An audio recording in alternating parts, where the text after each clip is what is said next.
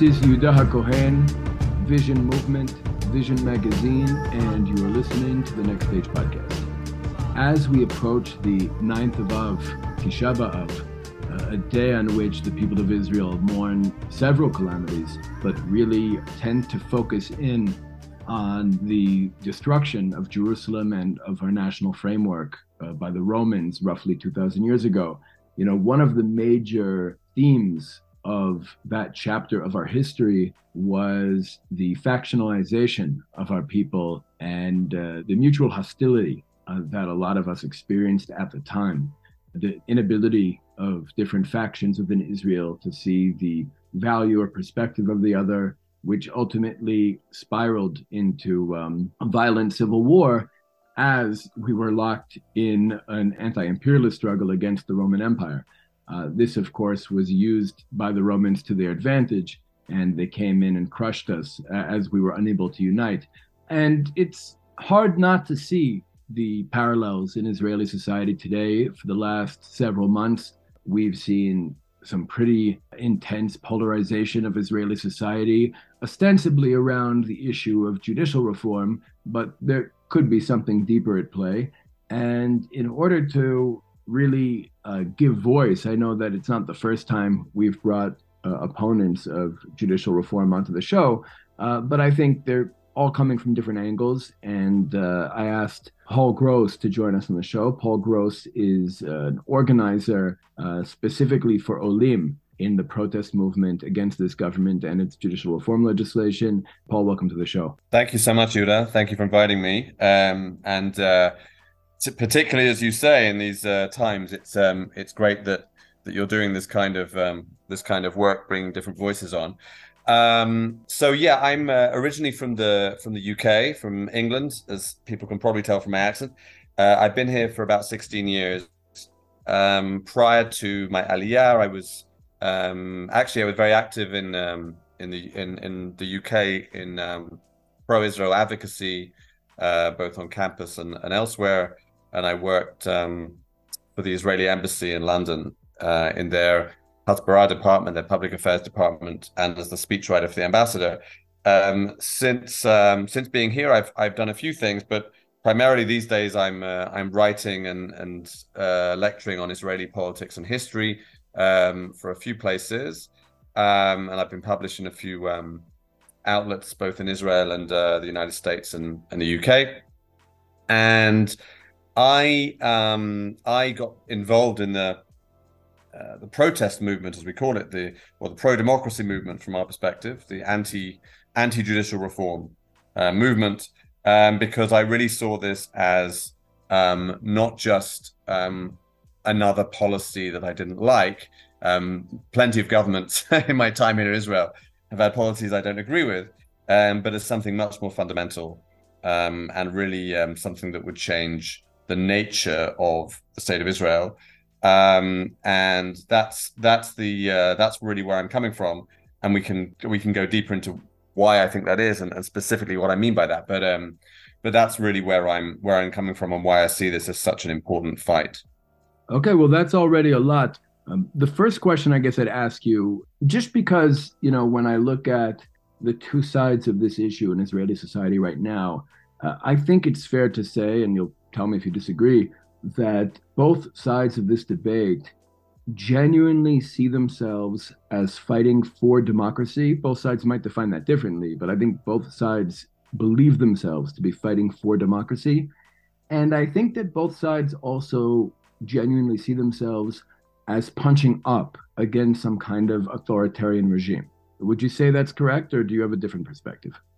With a very small nuance i would agree. So i would i would i do agree that certainly my side um, would would see this as fighting for democracy.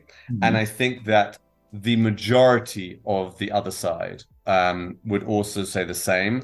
I do think the other side also includes people who i think would um, at least if if they're not being recorded um, would say that they don't have a lot of truck with democracy um, and don't think it's very important. Um, but um, but that's but but I don't think that's the majority of certainly not majority of the public uh, in Israel who who support the reforms, in my view. Um, and uh, in terms of punching up, yes, I, I, think that's fair. I think that I, I, I assume you mean that uh, if the protesters are punching up against the government, then the the pro-reform side feel themselves to be punching up against some sort of amorphous liberal elite. I wouldn't even go as far as to say amorphous liberal elite. I think it's very clear that the entire upper echelons of our security establishment, our business sector, the tech sector, certainly the media, have basically come out on the side of the Supreme Court. And mm. and and I think there are a lot of people who say, "Wait a minute, we we won an election." Uh, I also think that both sides are defining democracy very differently. I'd be very interested in hearing your definition of democracy, given as you're certainly experiencing yourself fighting for it at the moment. Yeah, that's a great point. I think you're absolutely right. I think they're I think they are 100% defining democracy differently. So I think uh, my side, I mean, I don't want to speak for everyone, but certainly my assumption is that I speak for, for most of the people that I'm standing shoulder to shoulder with in protests um, are fighting for um, liberal democracy in the um, sort of understood sense in the, I think, broadly in the West of um, majority majority rule um, guaranteed through uh, elections and representatives sent to uh, sent to a legislature with, and this is this is the important bit, at least in term in this context, um, with uh, checks and balances uh, to ensure that the majority do not abuse their power, mm-hmm. um, and that certain liberal, um, and by by this I of course mean small L, classical liberal, not liberal in the American sense, um, sure. but liberal um, principles such as freedom of speech and civil rights and um, the and minority protections and the rule of law are protected, um, and that the majority isn't able to ride roughshod over those uh, over those values. And this, of course, is the the crux of the matter for the for the for the protest movement, which is to say that um, their strong belief is that the um, the end result of the uh, reforms that the government is putting forward, at least in the form in which Yariv Levin and Simcha Rothman um, have uh, tabled them, um, would lead to effectively a uh, majority with with pretty much uh, un, un, uh, un uh, untrammeled power um, and un, unrestricted power. Mm-hmm. Um, my understanding from the other side is that they see democracy very differently. Again, I, I don't think everyone on the other side of, of this debate thinks the same on this, but I think that certainly um, if you listen to someone like Yariv Levin, the justice minister, who I think is in many respects the principal ideological mover of these reforms, um, then he sees democracy in what I think is a very limited um, and um, hollowed out way, which is to say that um, I think it's I think he's even on record saying this, um, albeit some time ago when he was a much less high profile figure, um, that when he was asked um, what how he defines a Jewish and democratic state, he essentially says it's a Jewish state first and foremost, and the democracy element is that this is how we choose our government. We have a democratic system of choosing a government. We have elections. For the um, and for me, and, and as far as I'm concerned, democracy begins and ends for him um, with with the concept of majority rule, mm. uh, and I think that's incredibly dangerous. Okay, um, since you brought it up, how would you describe or relate to the tension between a Jewish democratic state? Do you have a vision for how that works? That's a very fair question. Um, yeah. So again, I'm I'm certainly only speaking to myself here, not for anyone else in the protest movement. I I've thought about this quite a lot, and I've and I can't say that I haven't that I don't change my mind from time to time, but I would say that a Jewish and democratic state for me is a state where, firstly, the majority of the population is Jewish, um, where um, the public square is Jewish, um, that is to say that the, the national holidays, the national language, the national anthem, the flag all represent Jewish um, traditions, Jewish religion, Jewish um, history, um, that are state um, uh, national ceremonies, for example. Uh, I think it's I think it's uh, even though I'm not I, I, I don't favor I favor less rather than more religion in the public square. Nevertheless, I think it's um, entirely appropriate that, for example, on Yom HaZikaron, on our Memorial Day, um, Kaddish is said, El Maleh Rachamim is sung. That this is in, this is entirely uh, appropriate in my view. Um, and the democratic element is both um, the majority, the, the, the form of uh, selecting, uh, choosing a government uh, through representative uh, free and fair elections, um, and also the liberal element that I mentioned earlier, which is um, checks and balances ensuring civil rights, which means, of course, that non Jewish citizens in Israel um, should have absolute equality before the law as individuals, um, not as a national group. I don't think that in the Jewish state, um, the Arab minority uh, should be able to claim that, for example, Arab holidays should have equal status with Jewish holidays, any more than in the country that I come from, in the UK, um, where the head of state is, the, is also the head of the Church of England.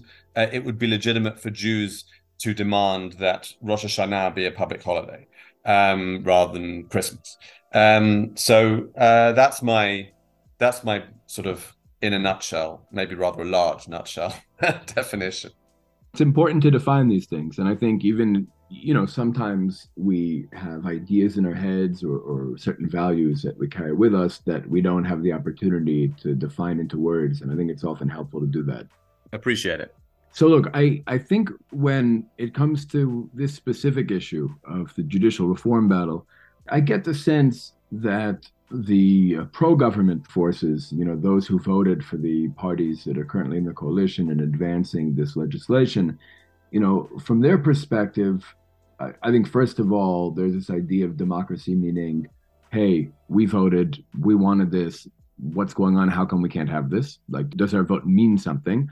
Uh, and I think there's also a lot of baggage there that many different groups are carrying with them. You know, we hear a lot about first Israel and second Israel. personally, I think it's very problematic when we try to apply labels like left and right, or religious and secular, or liberal and conservative onto Israeli society. Uh, both you and I come from Western countries. And I think that labels like that, words like that, mean much more in the countries we come from and are much more expressive of things that really developed in Western civilization. You know, they have their roots in, you know, whether we can say Christian dogma or uh, Greco Roman thought or the revolutionary transition between feudalism and capitalism. Like the idea of being a leftist or the idea of being a liberal or the idea of being a conservative means something deep in Western civilization. Uh, and I don't think that really fits all the time here. I think there's a a certain number of parties or a certain sector of the Israeli population that might reflect a Western linear political spectrum. Uh, but then we somehow lose, I think, the Haredi parties, we lose the Palestinian parties, uh, we lose the national religious parties. Uh, I think that, you know, if we're just going from maybe Meretz to Likud, then we can try to superimpose a Western linear political spectrum. But once we're dealing with the full gamut of Israeli society and Israeli politics, I think those labels become very not not just unhelpful, but maybe even counterproductive. Um, but but I think that there is this term that people have been using, First Israel, which basically refers to Israel's you know westernized, typically Ashkenazi, typically less traditional ruling class mostly, you know, kind of fortified in Tel Aviv and Gush Dan. And then there's Second Israel, which is really a combination of groups that I think all have, at one point or another, experienced themselves as being marginalized by First Israel. Uh, we can include Mizrahim, Jews from Arab countries. We could include revisionist Zionists, whether it's the revisionist Zionist Party or the veterans of the Etzel who felt marginalized in the early days of the state national religious, you know, the West Bank Jews, uh, especially the more ideologically motivated West Bank Jews, uh, Haredim. Uh, we might even be able to include Ethiopians and uh, Russian speaking Israelis. But there's certainly a number of groups that kind of all together make up what's called Second Israel. And I think those groups, which are often superficially labeled the right, while First Israel is labeled the left, um, those groups really feel that they've been kept down and continue to be kept down, despite the fact that they now have numbers, they now have electoral power that they believe should rightfully give them a louder voice in the public space. Well, there's a lot there. Um, so, firstly, I, I absolutely agree with you that left and right is, un, is, is, is in many respects unhelpful, and I think it's not it's not incidental that in the Israeli context, um, if we go back a few years before all this situation, left and right meant something very different in Israel to what it meant in the Western world. It was, you know, it was about positions. So in, in the general conversation in Israel, left and right referred to people's opinions on the the Palestinian issue and and and the issues of uh, of Judea and Samaria, and um, much more than it did on economic, uh, socioeconomic issues, um, as it does in the rest of the world. So even there, left and right meant something different in Israel. Uh, I think today um, I don't even. I just think left and right is is almost entirely useless. I think that even though um, both sides um, use it, my side of the debate, of course, talk about the right or the extreme right when referring to the government. The government always, the government and supporters always seem to talk about um, the the left um, when they're referring to um, protesters, which I think is also a, quite conve- sort of convenient for them and, and, a way of a way of um, uh, um, sort of disguising or, or ignoring the fact that actually the protest movement is much more diverse than that.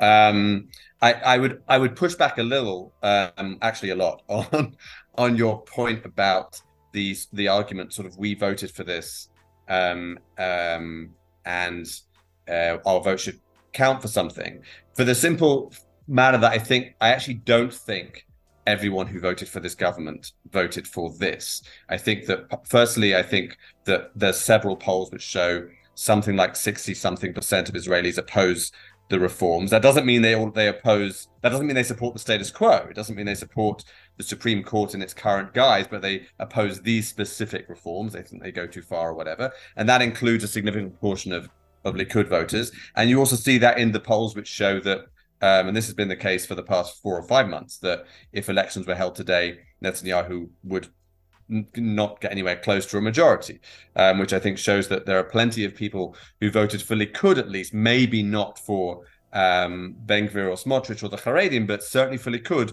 who did not vote for this. And, and Netanyahu, in typical fashion, um, campaigned before the election at, not on this at all. He campaigned on, on cost of living, he campaigned on security, on Iran, um, and he pointedly refused to get into the, the, the, the, conversation about judicial reform when he was asked about it, because Smotrich was talking about it. Um, when he was asked about it, he said, "Oh, this isn't something we want to get into now." Um, so I think that's uh, that. I, I, don't think it's true to say that that everyone um, uh, who who voted for this coalition supports these reforms. Um, second Israel, first Israel. Um, look, I have two somewhat, I don't know, quite contradictory, but but um, sort of different, distinct thoughts on this. The first is to say that I think that the people who define themselves as second Israel um, have every right um, to feel aggrieved historically um, in the Israeli context. Um, and I also see why they would identify um, the judiciary, amongst other things, with um, the first Israel that that oppressed them in certain ways.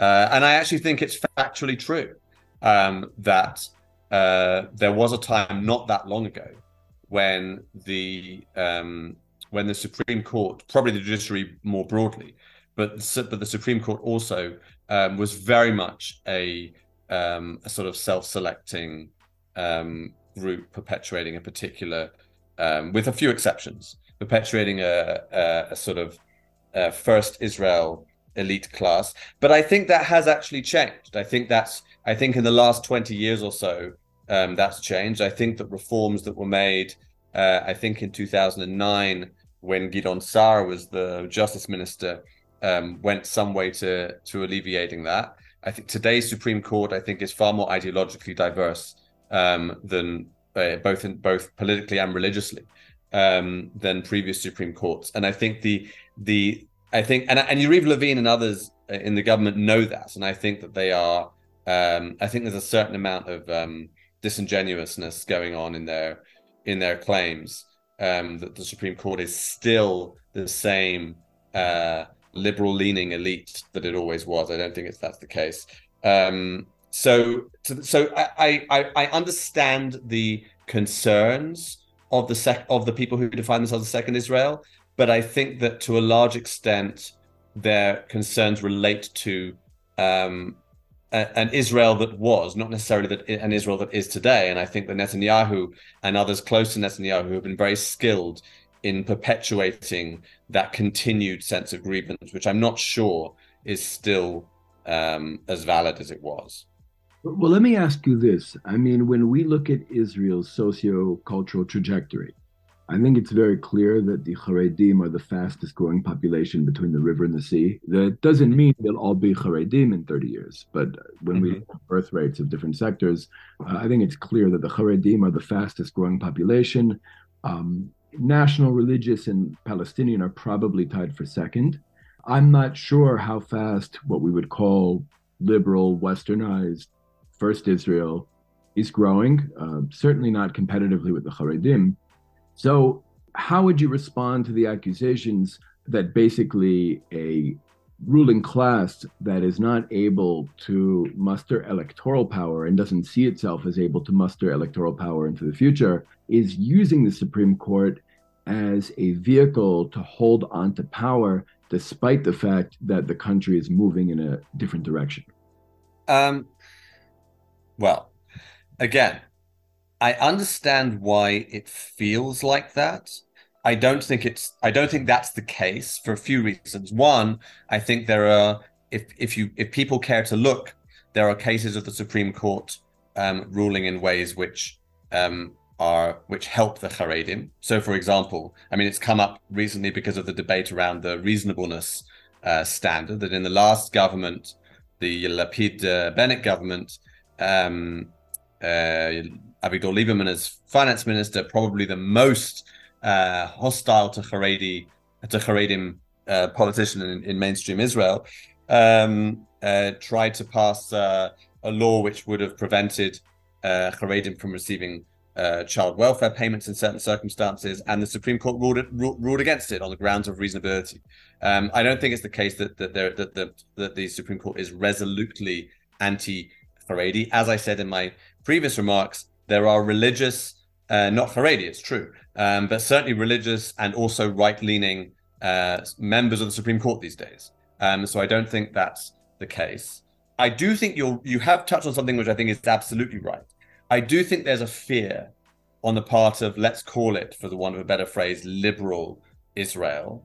Um, I do think there's a fear of the the demographic shift that you that you refer to, um, and I th- think they are they're, they're, that's definitely something that liberal Israelis are worried about, um, and I think they probably would like to um, have, for example, um, legal uh, certain eh, le- eh, changes in the legal system in the in the system of basic laws that we have in the absence of a constitution um, that would protect certain things which they fear would be under threat in the future. So, um, let's say in the future that you, I think, very accurately um, uh, predicted where the, or, or, at least pointed towards uh, where the Haredim and the national religious are close to being a majority or getting to majority, then liberal Israel would be would feel much safer if there were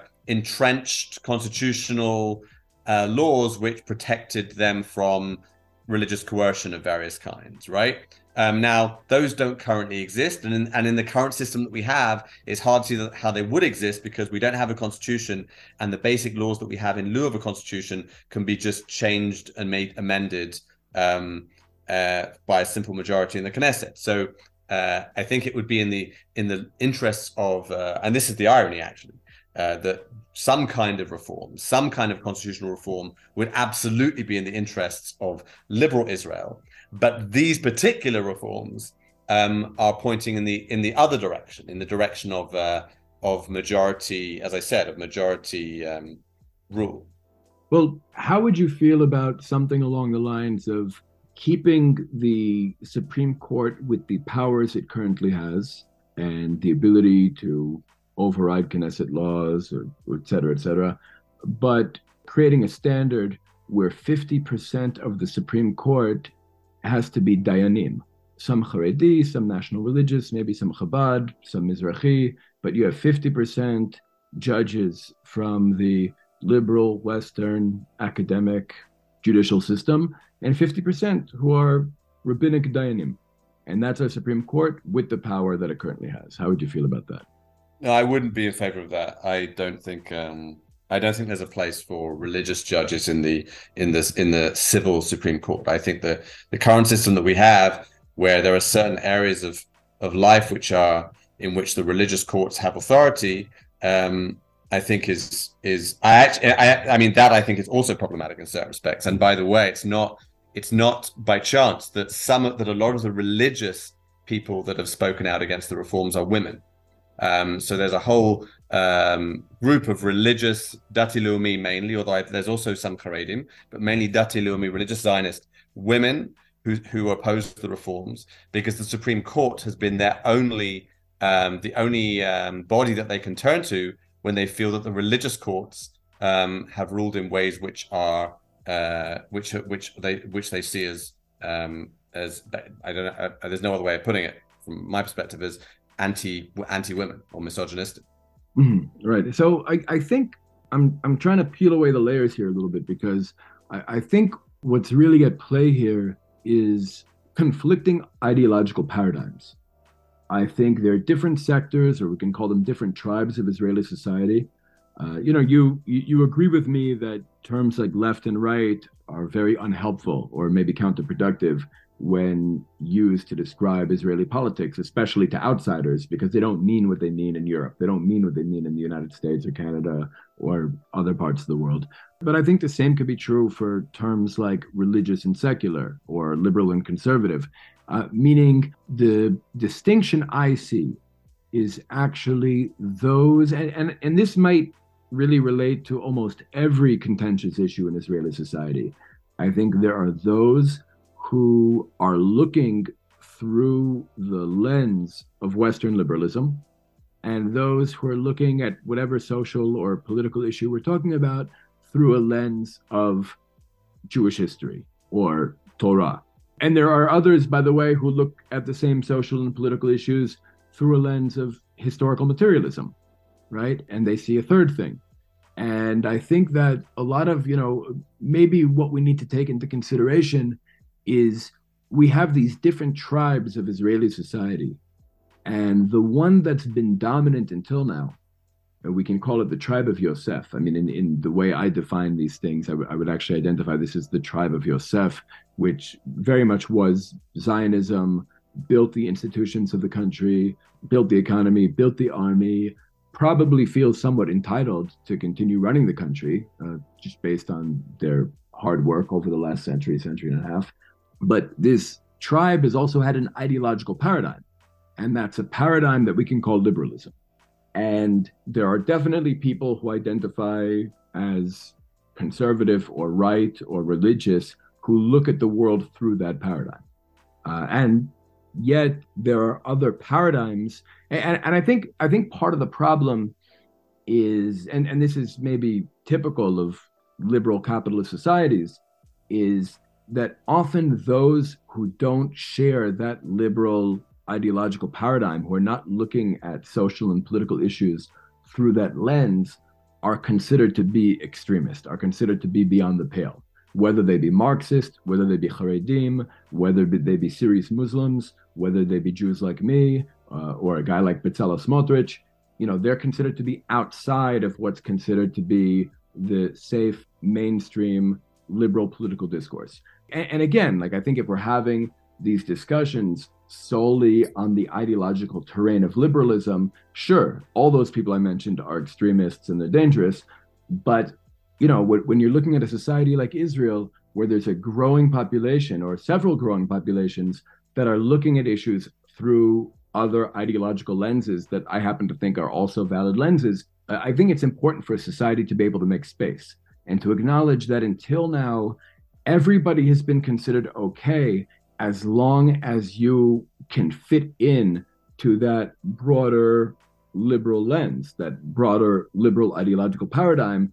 I, I think now, you know, a, maybe a higher level of diversity, in my opinion, is really making space for other ideological paradigms and to say not everybody has to have those set of values. And I think that's really what it comes down to. I think a lot of the people who are against this government and against its reforms are, for the most part, as you mentioned earlier, defining democracy as really a set of values. Like we are like Europe, we are like America, we share those values. Whereas I think a lot of the people who are supportive of the government and are supportive of these reforms really see it more as a system of government. Uh, the way I would define it, honestly, I'd say democracy is a system that should empower people to influence the structures they live under. Uh, I'd like to see this country become fully democratic for Jews, for Palestinians, I don't think it's a secret that I support a one state solution that is both deeply Jewish yet fully democratic and inclusive from the river to the sea. And I think we can do that once we at least acknowledge the way different ideological paradigms function and how ideology can sometimes be deployed or even weaponized as tools of enforcing the interests of one group of people against others. Okay, I think so. I agree with a lot of that, uh, actually. Um, um, I think that you're like I you're absolutely right, of course, that the the builders of the state, the founders and builders of the state, um, who I think absolutely did see this through a liberal lens, um, are are are seeing or their descendants, both literal descendants and ideological descendants, are seeing the country changing before their eyes, and it's um, concerning, disorienting, disorienting for them in certain ways. Um, now, some of those changes, I think, are frankly, and I say this as someone who defines as defines myself as a liberal, um, we're just gonna have to suck it up. Like it's it's the you know, for example, and some of them, by the way, as a speaking as a liberal who also um, uh, is religious, at least according to my own definitions, and values religion. Um, I see some of these changes as very um, positive. And I think the fact that Israel has become a more religious country in all kinds of ways, I think is a positive. I think that the fact that more, um, the, the, the number of Israelis um, who would define themselves as secular in, in, in the way that secular used to be used, as a sort of defiantly anti religious um, way of thinking. Uh, I think that that proportion of people is very small these days, uh, and I think it uh, partly, not entirely, but partly explains the the collapse of the the old left in Israel.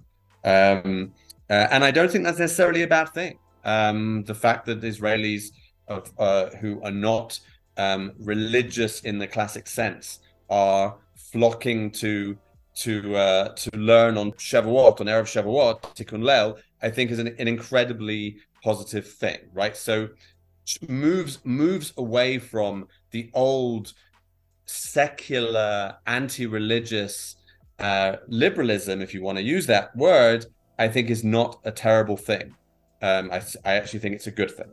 Um, if we're talking about an Israel which is illiberal or anti-liberal, um, like some of the people that you mentioned, then I think we're in a different. Then th- there are questions for me as to what that means for Israel, um, the type of country it'll be, and whether the people who are advocating those things have really thought through what it would mean for Israel.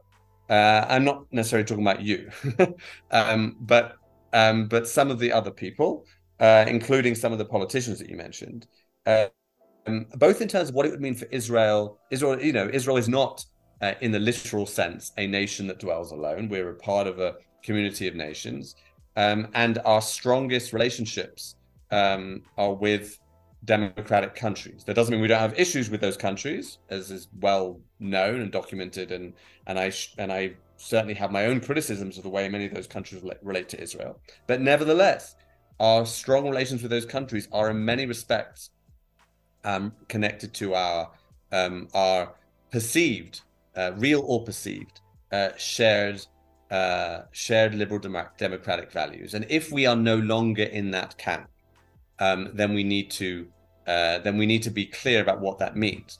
And for example, uh, Benjamin Netanyahu, who is the prime minister and leader of the camp which is moving Israel, in my view at least, away from that, would would never admit that. And whenever he speaks in English on um, to American or British uh, interviewers, uh, he makes a point of of stressing his own. I've seen. I, you can look online. There's a bunch of these examples in recent months where he's had to defend uh, the judicial reform um, on CNN or BBC or wherever. He stresses his own personal liberal democratic credentials. Um, so. Uh, it, you know, if that is the case that they want to move Israel away from that, they need to face up to that, and they're going to have to start being honest about it, um, and and and then face the consequences from uh, from from uh, from our allies when they do that. Um, and and the second way I think they have to face the consequences is I'm not sure they know what it necessarily would mean uh, for Israel to be um, less liberal, uh, because it's all very well if they want to implement this or that um, policy through a, as you said, uh, non-liberal, let's say religious Jewish paradigm. But as you know uh, I'm sure probably better than me. Um, there's not a uh, an agreed upon definition as to what that Jewish paradigm might be, and someone there might be someone else who has a very different view to Bezalel Smotrich of what the Jewish paradigm that Israel should be uh, following or, or, or implementing its policies uh, through uh, what that paradigm should be. So I think that um, what what liberalism allows, at least liberalism as I would define it, is a plurality of voices. Uh, I don't think we've always lived up to that. I'm not. I don't claim that my side um, has always been um, fair in the way these things have been done, and certainly not respectful enough um, in terms in the way that it's related to religious or or certainly Haredi um, Jews. I'm probably guilty of that myself.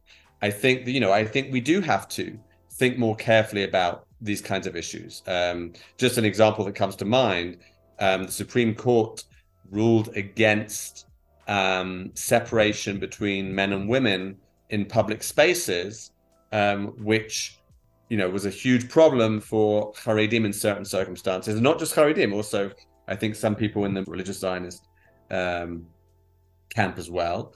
Um, and I'm not sure it's right that the Supreme Court should be saying that in every instance, um, the liberal value of no separation of men and women uh, should should be uh, should be enforced.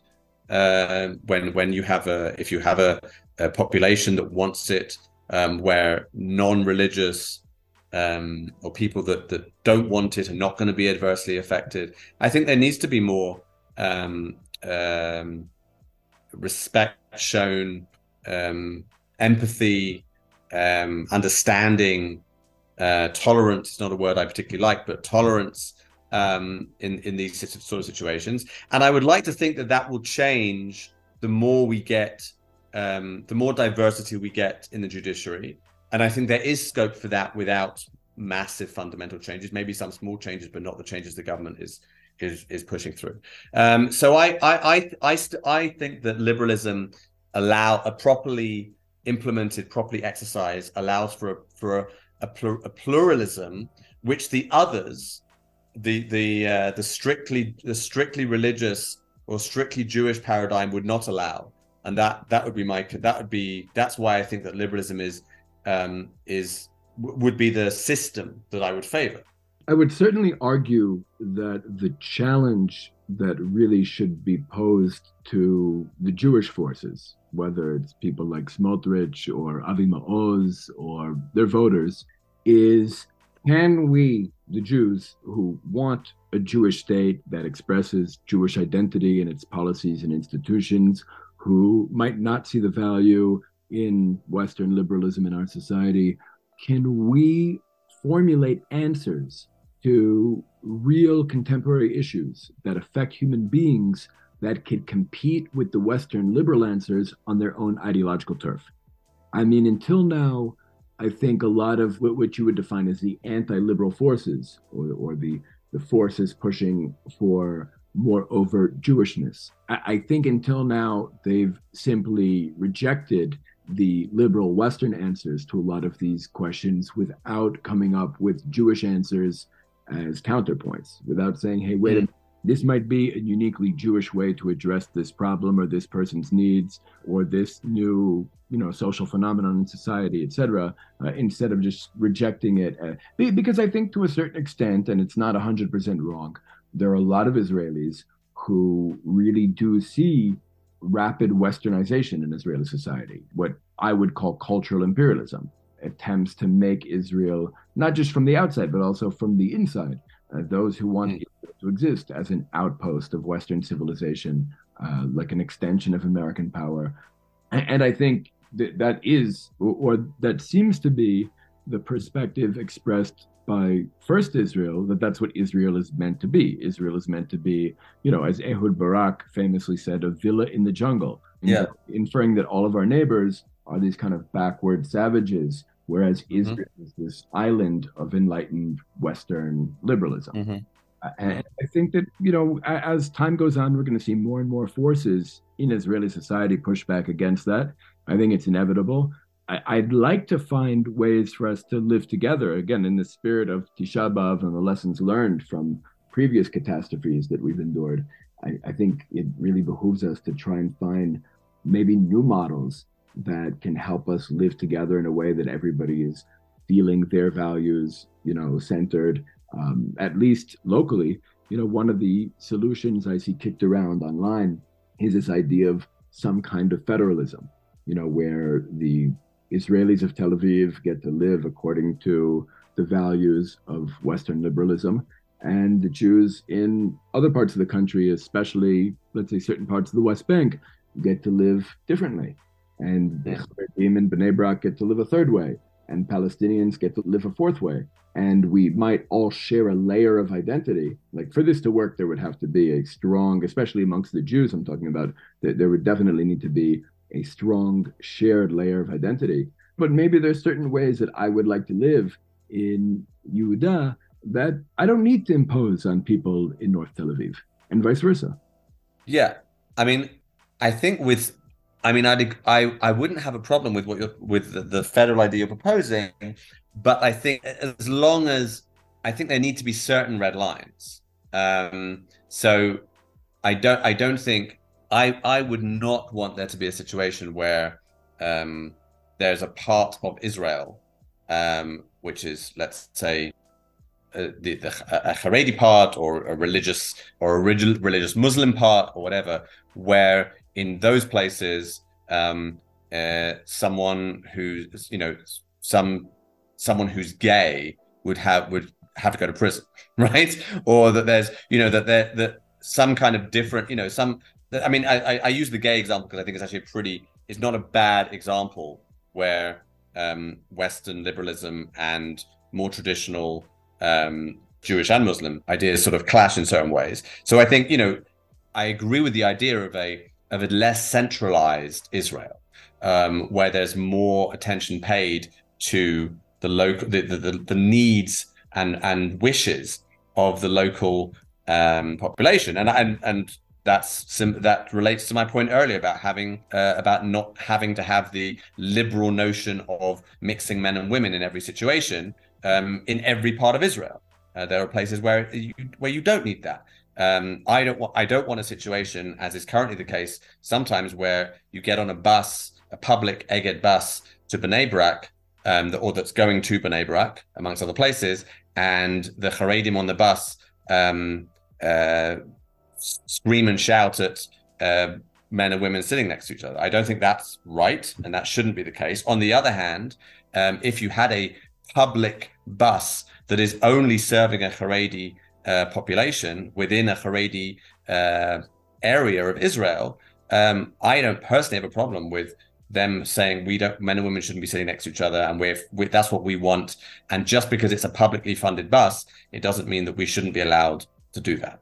Um, so yeah i i'm with certain as i said with certain red lines i'm i'm okay with that idea. I think there's there's a lot to be said for it right it might actually be the best way of preserving something substantial for first israel you know moving into the decades ahead Right. And, and, look, I mean, as the current situation around Shabbat, for example, around public transportation on Shabbat, it's the the liberal side that's trying to make things more um, local, more more locally with more local autonomy. The liberal side has been saying for years that in uh, in areas where the majority want it, there should be buses running on Shabbat.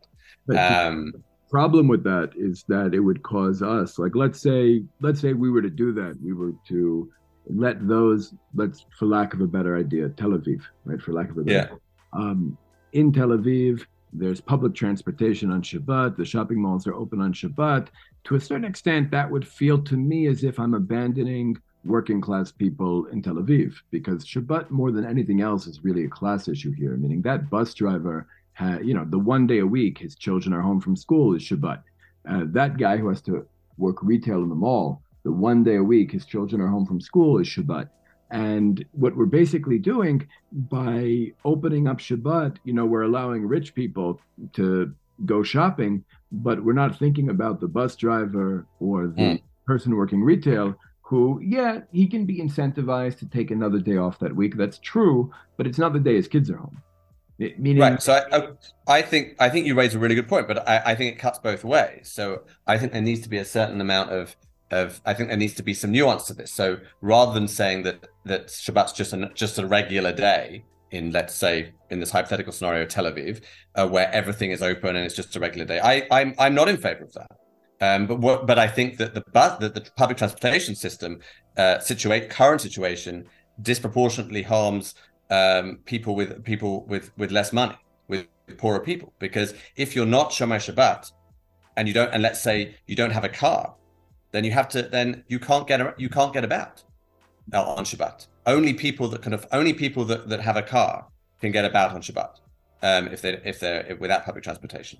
So I think that there's it's it's the the the, the working class issue or the socioeconomic issue also plays uh, plays into into that side of the argument. Unless, of course, those are the people who would be forced to go to work on Shabbat which is what would likely happen if we were to transform Shabbat into a normal day in those places. I would favor uh, something along the lines of um, the, uh, you know, the um, Gavison Medan uh, agreement. I'm familiar with it, but I don't remember the details. So right, so so I don't remember all the details, but but effectively, this uh, for listeners, this was an agreement made by a law professor, Ruth Gavison, um, who defined herself as a liberal, and uh, and uh, Rabbi uh, Yaakov Medan, uh, Dati Leumi, very uh, impressive and, and, and uh, important um, uh, religious Zionist rabbi, where they came to all kinds of compromises on how they how an, an, Israel could look that was that didn't satisfy the demands all the demands of either secular or religious Israelis, but but went some way to to achieving both. So on Shabbat, the idea was, if I remember rightly, that um, places of commerce would be closed, including shopping malls, but places of entertainment like cinemas and theaters would be open. Um, and there'd be, and I think that, and there'd be some sort of on thing, you know, that obviously there's some places which to which both of those things could be uh, applied, right? Like a restaurant or a bar, or whatever. In which case, you'd have to, you'd have some places that were open, some places were closed, which is how it currently is, of course. The places that have a, a kashrut license are closed on Shabbat, and places that are that, that and there are places that that are open on Shabbat that are, of course, don't have a, uh, kashrut license. So um, I, am in favor of something like that. But the public transportation issue, I think, is particularly um, uh, is particularly uh, problematic for people that are that don't keep Shabbat. Um, and they would say in places like Tel Aviv, listen, we're the majority um, by a large margin. Um, those of us that, that, that would be willing to use a bus on Shabbat, and it's not fair that we can't because um, that's what the central government says. So I think you, you bring up a good example by pointing to Rav Medan, because Rav Medan is a great example of what I'm talking about. He's someone who can be defined as religious, right wing, conservative, yet he might be looking at reality for the most part through a liberal Western paradigm. Uh, Interesting. Meaning, I'd be much more impressed if Ruth Gavison sat with Rav Tau or Rav Lior mm. or a Haredi leader, uh, because they're looking at the world through a different path. That's, I think, where I'm at right now. I think that the different tribes of Israeli society need to make efforts to engage not like the tokens in other camps who, for the most part, can share my worldview, but those who definitely don't share my worldview. Because there are very powerful worldviews in the different tribes of Israel who seem to be in direct competition. And if we don't address that, we don't address the fact that there are people in this country who, who serve in the army, who contribute to the country, who have a very different way of looking at history, um, political issues, social issues, etc. And I don't engage them, right? And I just keep uh, shouting against them that they're ruining the country, they're ruining the country, they're ruining. You know, ultimately that can spiral into a violent situation. You know, right now it's true that first Israel, or what we can call Western Israel, liberal Israel, whatever term you want to use, it still controls the army, still controls the police, still controls the economy, still controls the Mossad and the Shabak. So if there was a confrontation right now, it's very clear that that side would win. I, I think that was made clear during this current episode that we're in. Like it was only a couple months ago, like right before Pesach, that all all of the major institutions of the country, security establishment, economy, media, etc., said, no, we are going to stop the government from doing this. And right, I mean, I, I yeah, I, I, have a different take on that. My my take on that is that that was that came after Netanyahu um, fired Gallant. After Gallant made Gallant made Gallant was as as defense minister made a statement saying that this was harming national security, and he was fi- and he was fired for it. And I think that it per, per, my personal view is it's entirely appropriate that the that the security establishment and other people connected to the security establishment would say it's outrageous that, this, that the defense minister is fired for doing his job of warning about a national security threat. And that, and like that, to me, that's it. That, that, that, I think, I guess this is probably where we, we're not going to agree or, or where it's, you know, it gets, it, it gets to the, to the different perspectives on this.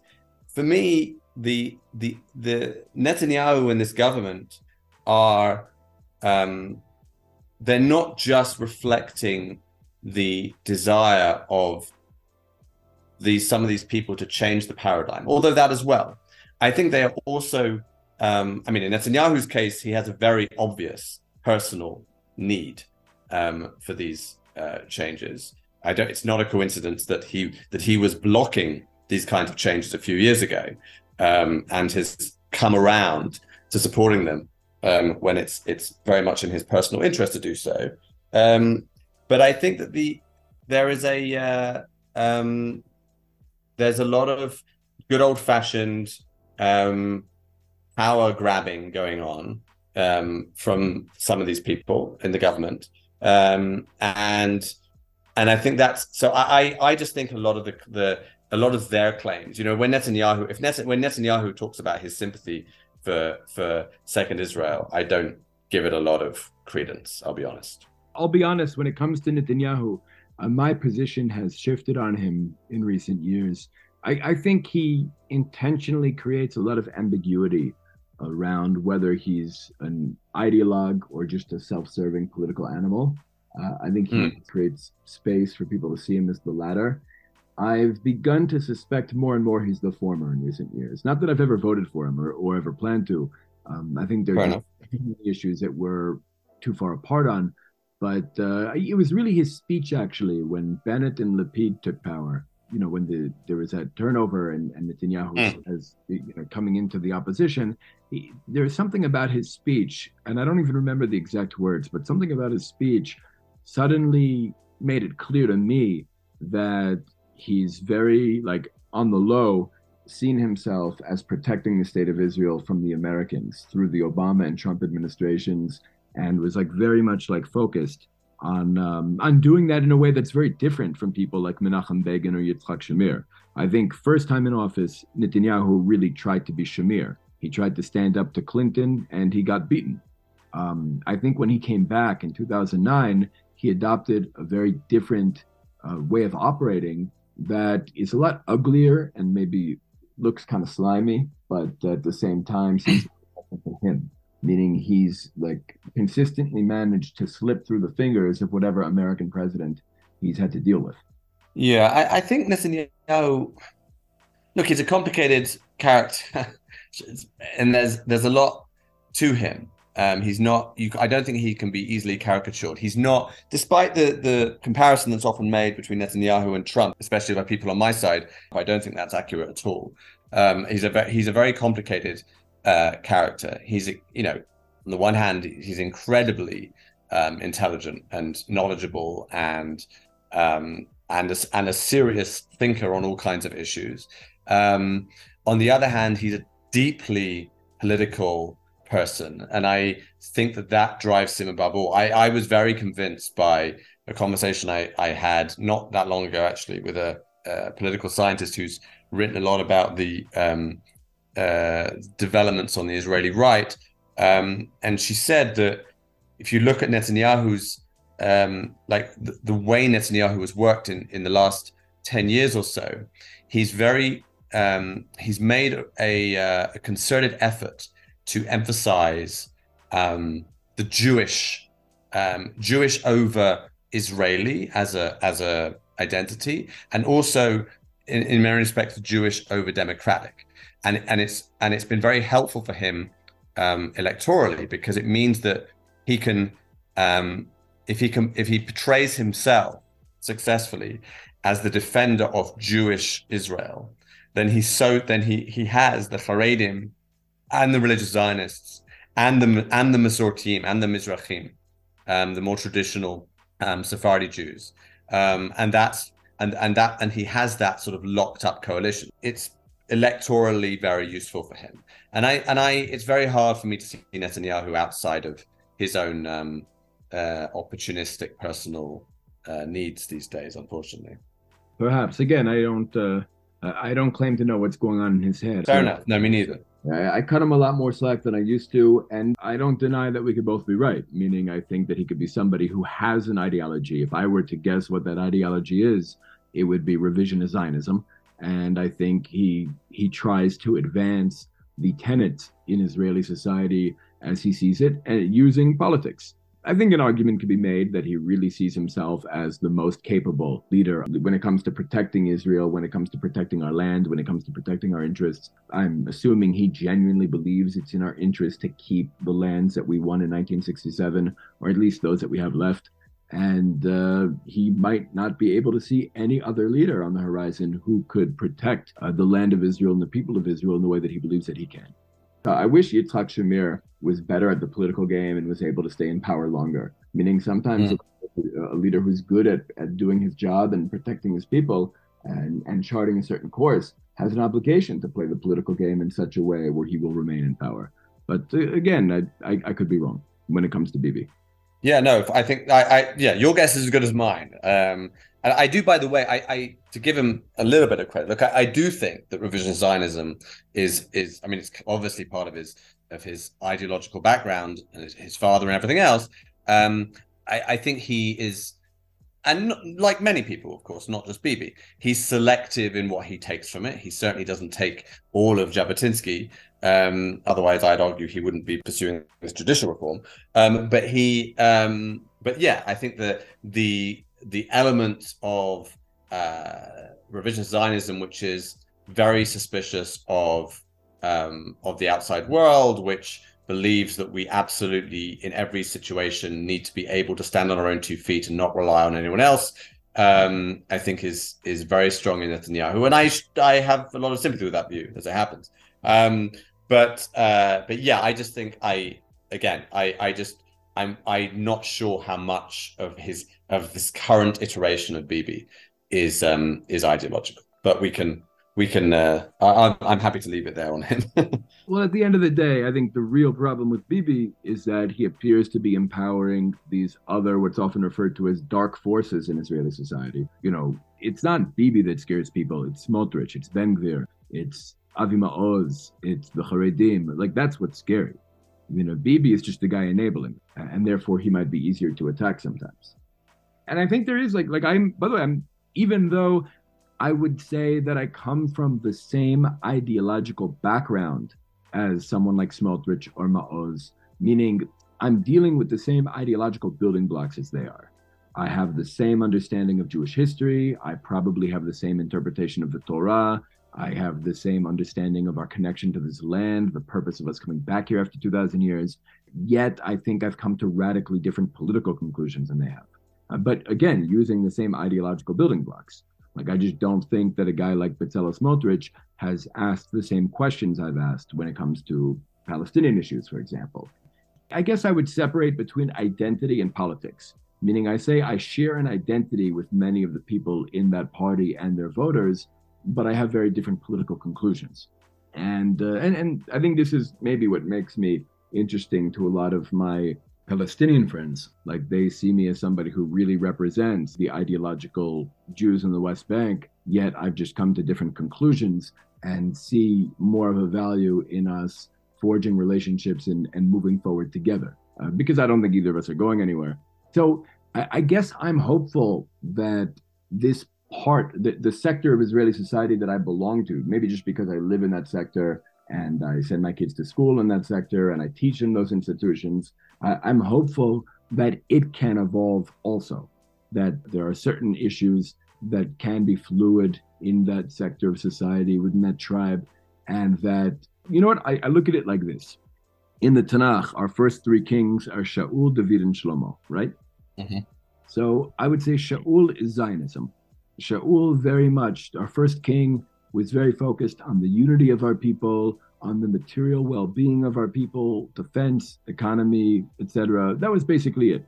Shaul did not seem to have any interest in building a temple. Shaul did not necessarily have an interest in um, the Jewishness being expressed in different policies or institutions.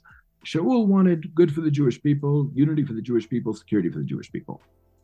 David, I would see as more of somebody coming from the national religious camp, somebody who is uh, probably voting for Smotrich, somebody who you know serves in elite combat units in the army, somebody who is willing to give his life for the land of Israel, and somebody who ultimately wants to build a temple in Jerusalem, but just can't do it, doesn't know how to advance Jewish history forward. Uh, and then Shlomo, I would refer to as Hebrew Universalism. Shlomo has the identity of David, but is facing outward and desires a relationship with the rest of humanity, and is actually trying to position Israel in a positive way on the international stage. Uh, you know, in, in a way that's productive and helpful to the rest of mankind. And I, I think what's happening in Israeli society is that we're shifting from Shaul to David, and it's very scary for the Shaul people. Uh, but ultimately, for me, the goal is not to go back to Shaul, the goal is to get to Shlomo. And one of the things that we see just looking at the Tanakh, uh, when we look at the transition from David's reign to Shlomo's, the last major political act of David uh, that I find very interesting is he recognizes and tries to address the crimes of Zionism against the Palestinians, meaning the crimes of Shaul against the Givonim, against the non Jews living under Shaul's reign. And ultimately, I think in order for the national religious camp to be able to advance and progress to become what they want to become, like they want to be a leader. They feel like, you know, it's too long we've been kind of uh, like an appendage to the Zionist movement We want to be in a leadership role. But in order to be a leader, I think they really need to confront how the non Jews living in our land have suffered under Zionism and really try to figure out, based on their own values, a way to make that right, a way to address that and rectify it. That's that's really I, I like that very much. Um, I actually was going to say before you got to the bit about um, uh, how David at the end of his life is is de- is dealing with the Palestinian issue, in, in, in, hypothetically um, or allegorically. Um, um, I was going to say that the difference between David and Smotrich, who you made the comparison with earlier, is I think David has has much greater self-reflection and humility than I've seen in Bezalel Smotrich. But but yes, I think the um, I, I like that very much. I keep saying Smotrich only because he is the political leader of that party right now. Right, fair enough. I, when I really mean is his voters, and I think there are a lot of people who vote for Bezalel Smotrich who really do have a lot of self-reflection. And I agree. I I agree. I, I know many of them myself. I agree. I, I, I by the way, I, I think it should be.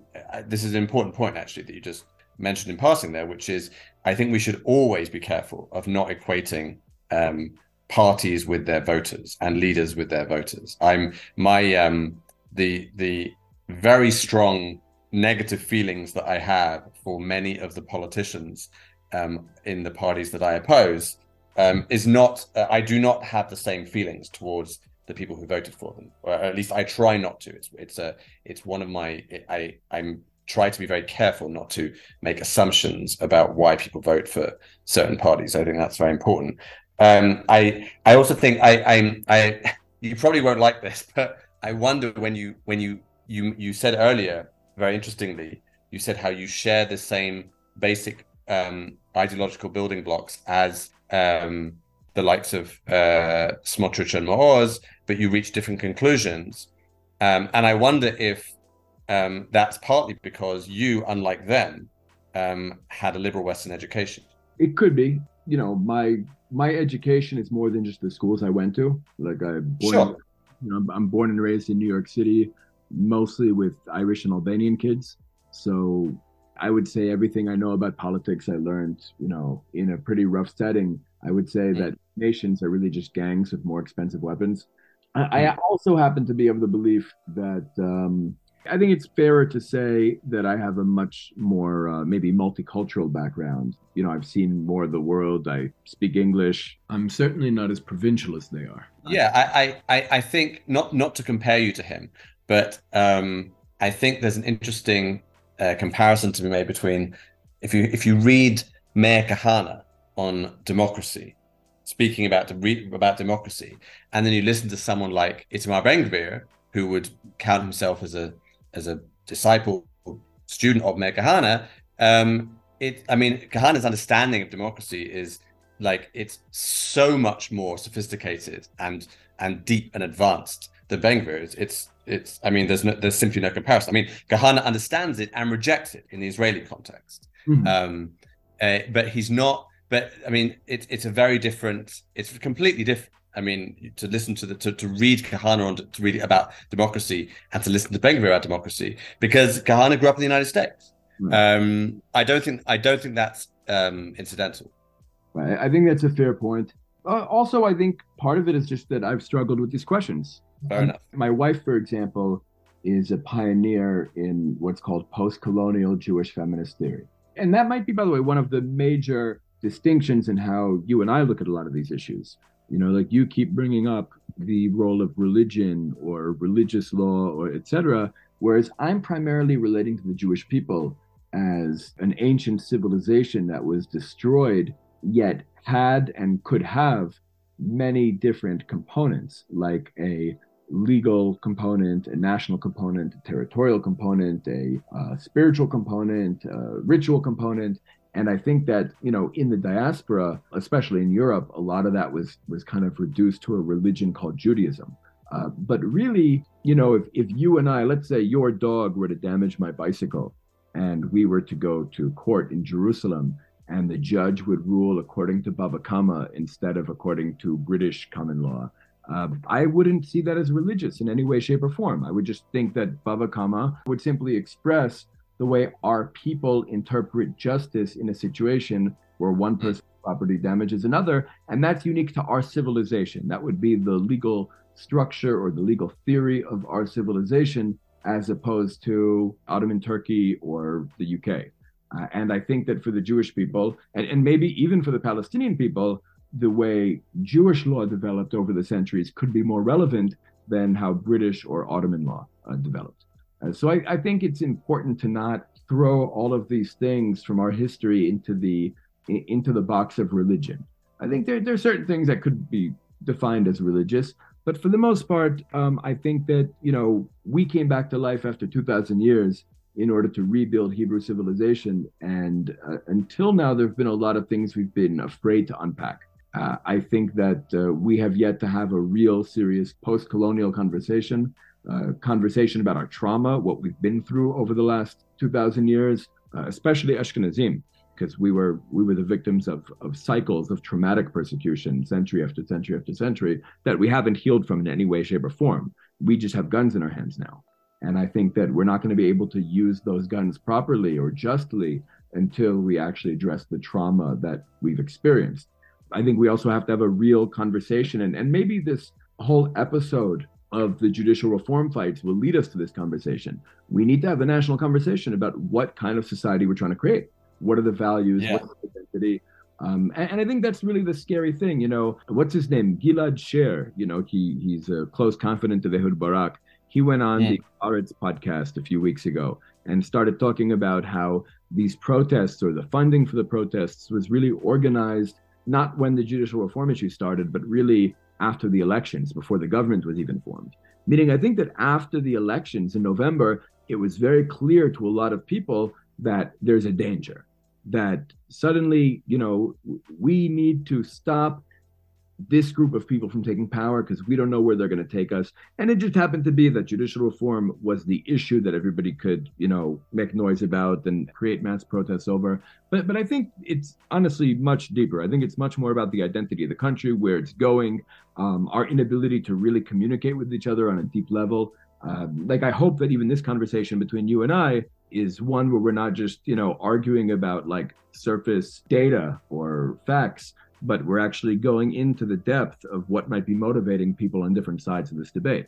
Yeah, I, I look, I definitely, I think there's always value in these kinds of conversations for exactly the reasons that you just said. I actually, um, quite early on in this uh, whole saga, when uh, I'm, you know, I'm as as you know, I'm active on Facebook and, and social media, uh, um, posting my uh, my my views, which are which some people love and many others hate.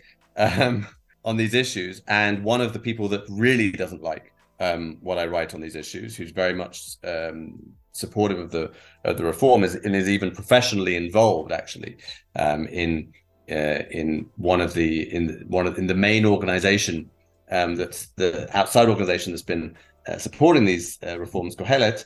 Um, but she's a she's an old friend, and um, we we arranged to meet for a coffee because we wanted to like see each other in person and see the human being behind behind the behind the behind the writing and the Facebook posts and uh, and talk it through. And we didn't convince the other one, but I think on on on at least a couple of issues, um, we understood more where the other person was coming from, and I think that that in itself was made it worthwhile.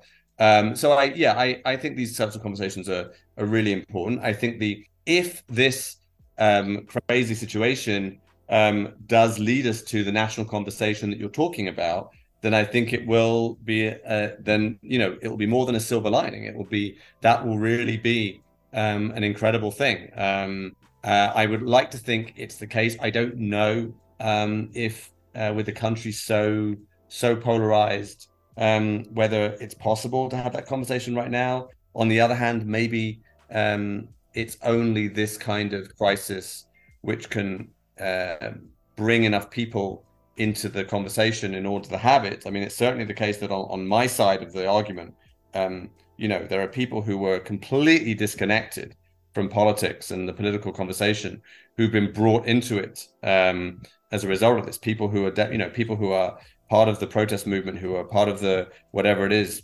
300,000, 400,000 people coming out on the streets every Motzei Shabbat, um, who never in their lives have, have taken part in a political um, demonstration of any kind. Um, and I think that speaks to uh, speaks to something that's sort of awakened the population in certain ways. The same, I'm sure, could be said uh, for people that that came out when the uh, the pro government side had their had their big counter protests, whenever it was a couple of months ago. Um, so yeah, um, it's uh, the, these uh, the national conversation does need to be had, and maybe maybe this is what was needed to uh, to push it forward. Yeah, generally speaking, I think that Israeli society is very good at responding to short term crises, uh, but not really great at long term planning. 100% agree. so maybe you're right. Uh, anyway, Paul, it's a pleasure to have you on the show. It's a pleasure to speak to you. Can you tell our listeners where they could find your writing, your work? Yeah, sure. So um, I have a blog on the Times of Israel. So if you go to the Times of Israel blog section and search for me, I write I, I write there. If you, um, I've also written for uh, a British journal which deals with the Middle East and Israel called Fathom. Uh, so the Fathom Journal has a bunch of my a bunch of my longer pieces, uh, my essays. Um, and yeah, if you just Google me and write Israel, um, you'll get a lot of my stuff. There's a there's actually a Canadian actor with the same name as me. So if you just write my name, you'll just get a lot of stuff about him. But if you write Paul Gross and Israel, then you'll get my stuff. Um, but thank you very much uh, for the opportunity. It's a it's a pleasure. Uh, it's been a long time since we spoke, so um, it's uh, uh it's been a great uh, great experience for me as well. Thank you very much.